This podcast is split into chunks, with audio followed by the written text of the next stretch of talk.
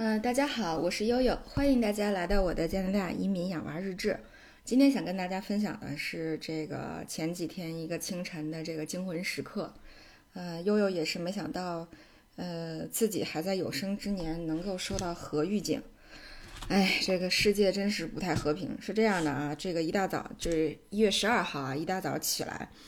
这个就看见手机上有两条这个呃安大略省的 emergency alert，就是紧急事项的这个预警通知，它是都是通过短信的形式发送给居民的。那第一条呢，说的是啥呢？说的是这个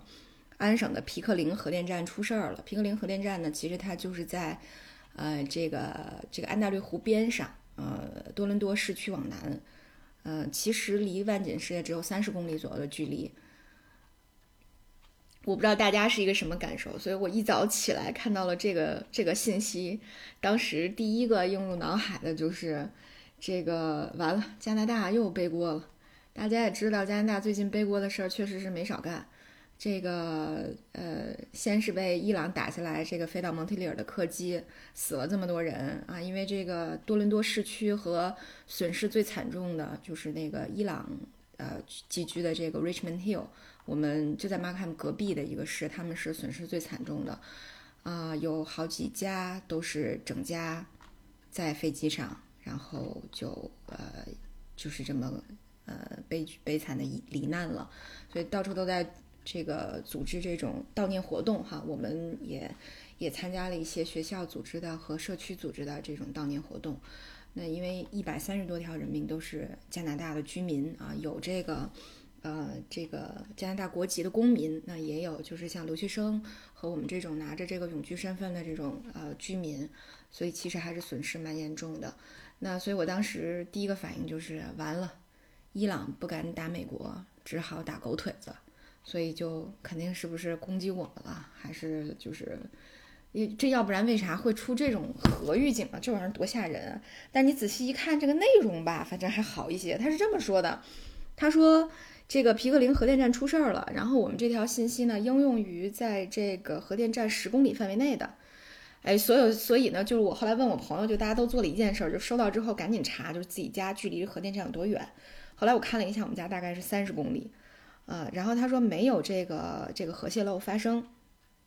所以呢大家不需要撤离。但这本身就是一件很惊悚的事儿，是吧？你说你要没事儿发什么这种预警啊？结果呢，过了这个一个半小时以后，哈。呃，差不多九点多的时候，然后又发了一个预警啊，又收到了一个 emergency alert。他说的是什么呢？他说没有这个核电站，就是没有活跃的核事件，就是刚才发布的警报是错的。于是这些呃这个华人大的社区群就炸锅了。然后我们住的这个社区群呢，正好有呃两个邻居是在皮克林核电站工作的，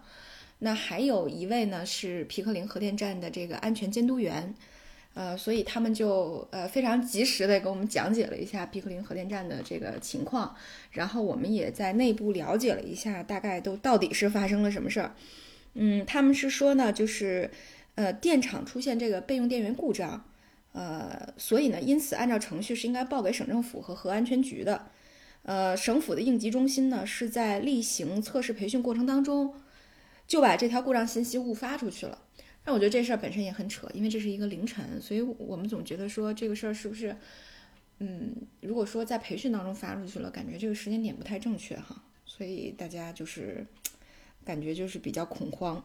但是呢，后来又有这个安全监督员的那个邻居给我们发说，其实还好，就是因为。皮克林核电站呢，它是七十年代建的，虽然说现在有点超龄了，但是呢，这种比较传统的技术总会比新技术潜在的风险还是要低的，呃，所以他们在呃，就是其中工作的工作人员就是认为其实没有什么太大的问题，啊，因为它的这个技术非常的传统，一旦就是出现了什么问题的话。呃，它的这个这个能源是自动切断的，所以它反应堆不会越来越活跃，反而会这个越来越平静啊。呃，那么这个反应堆本身呢，也是在二零二四年会把这个呃主要的核料存起来啊，然后啊埋埋到这个一个叫布鲁斯半岛深层的地下。呃，但是呢，这个这个事儿就比较长了，也就是说，呃。呃，整个安省的无核化，可能咱们这辈子是见不着了啊。那个悠悠这辈子是见不着了，所以这个大家一直对核电站的这个问题还是呃挺敏感的。然后呃，所以在在在收到这个之后呢，大家就开始纷纷行动起来哈。呃，那也就是说，这种事儿不知道什么会什么时候会发生，尤其在呃最近呃这样动荡的国际局势的情况下，于是大家就开始啊脑洞大开。首先呢，我们在这个呃这个呃政府的网站上搜了一个图。就是实际上，呃，就是我就是放在了咱们这一期节目的这个封面上，就大家可以看到的是，它是一个这种呃辐射的一个这个半径图。那就是最核心皮克林核电站的位置呢，实际上是在多伦多的这个呃东北方向，沿着湖边儿，对吧？那么，呃，三到十公里范围内是最严重的这个辐射影响区，其次是十到二十公里。就是第二个红，就是第二个红色的圆圈的那个半径，呃，然后呢，再往上，它可能还会有一些影响的，就是这个从二十公里以上到五十公里，那五十公里以外基本上认定就没有问题了啊。所以大家就除了查自己和皮克林有多远以外，就是还要查自己离啊这个最近的五十公里以外的这个镇子有多远的距离。你像我们万锦，啊，差不多对的就是那个啊卓吉娜这个湖边的小镇，所以我们就大概查说。到这个地方会有多远？呃，那差不多有二十公里吧。那开车的话，大概十五到二十分钟。所以大家都认为说，以后收到这种预警，还是要这个尽快转移的啊，肯定还是带着孩子们往远处避一避会好很多。那这是第一个。然后第二个呢，就是政府就开始宣传说，啊，我们可以那个给大家免费发碘片儿啊。这个在呃皮克林核电站，据说是呃十公十公里半径范围内的居民。家里是要常备碘片的，也就是说，呃，如果发生了这个核泄漏或者是其他的事件的话，据说是要先服用碘片保护甲状腺，然后呢，让甲状腺去吸收这种正常的碘，而不吸收这种啊这个辐射碘，所以这可以有效的保护甲状腺和这个预防这个这个辐射辐射病的发生哈，呃，所以我我昨天也呃在网上赶紧申请了点票，对，然后。所以说起来特别扯哈，这个我觉得我们在呃北京也好，或者在中国的任何一个城市，可能都不会有这样的担心，嗯，但是我也没想到来了加拿大以后，居然把这个呃防止防辐射啊、防核爆这个事儿，呃那个提上了日程，呃，然后后来又有又有这个。呃，这个群里的工作人员，我们的邻居也是工作人员，在说说，其实核泄漏这种事情呢，它是呃分级别的，哈，像这个切尔诺贝利，呃，这个级别的呃核泄漏和包括福岛，那在这种传统的核电站呢，呃，应该是这个发生的概率是非常非常低的，所以呢，呃，它是这样，就是皮克林核电站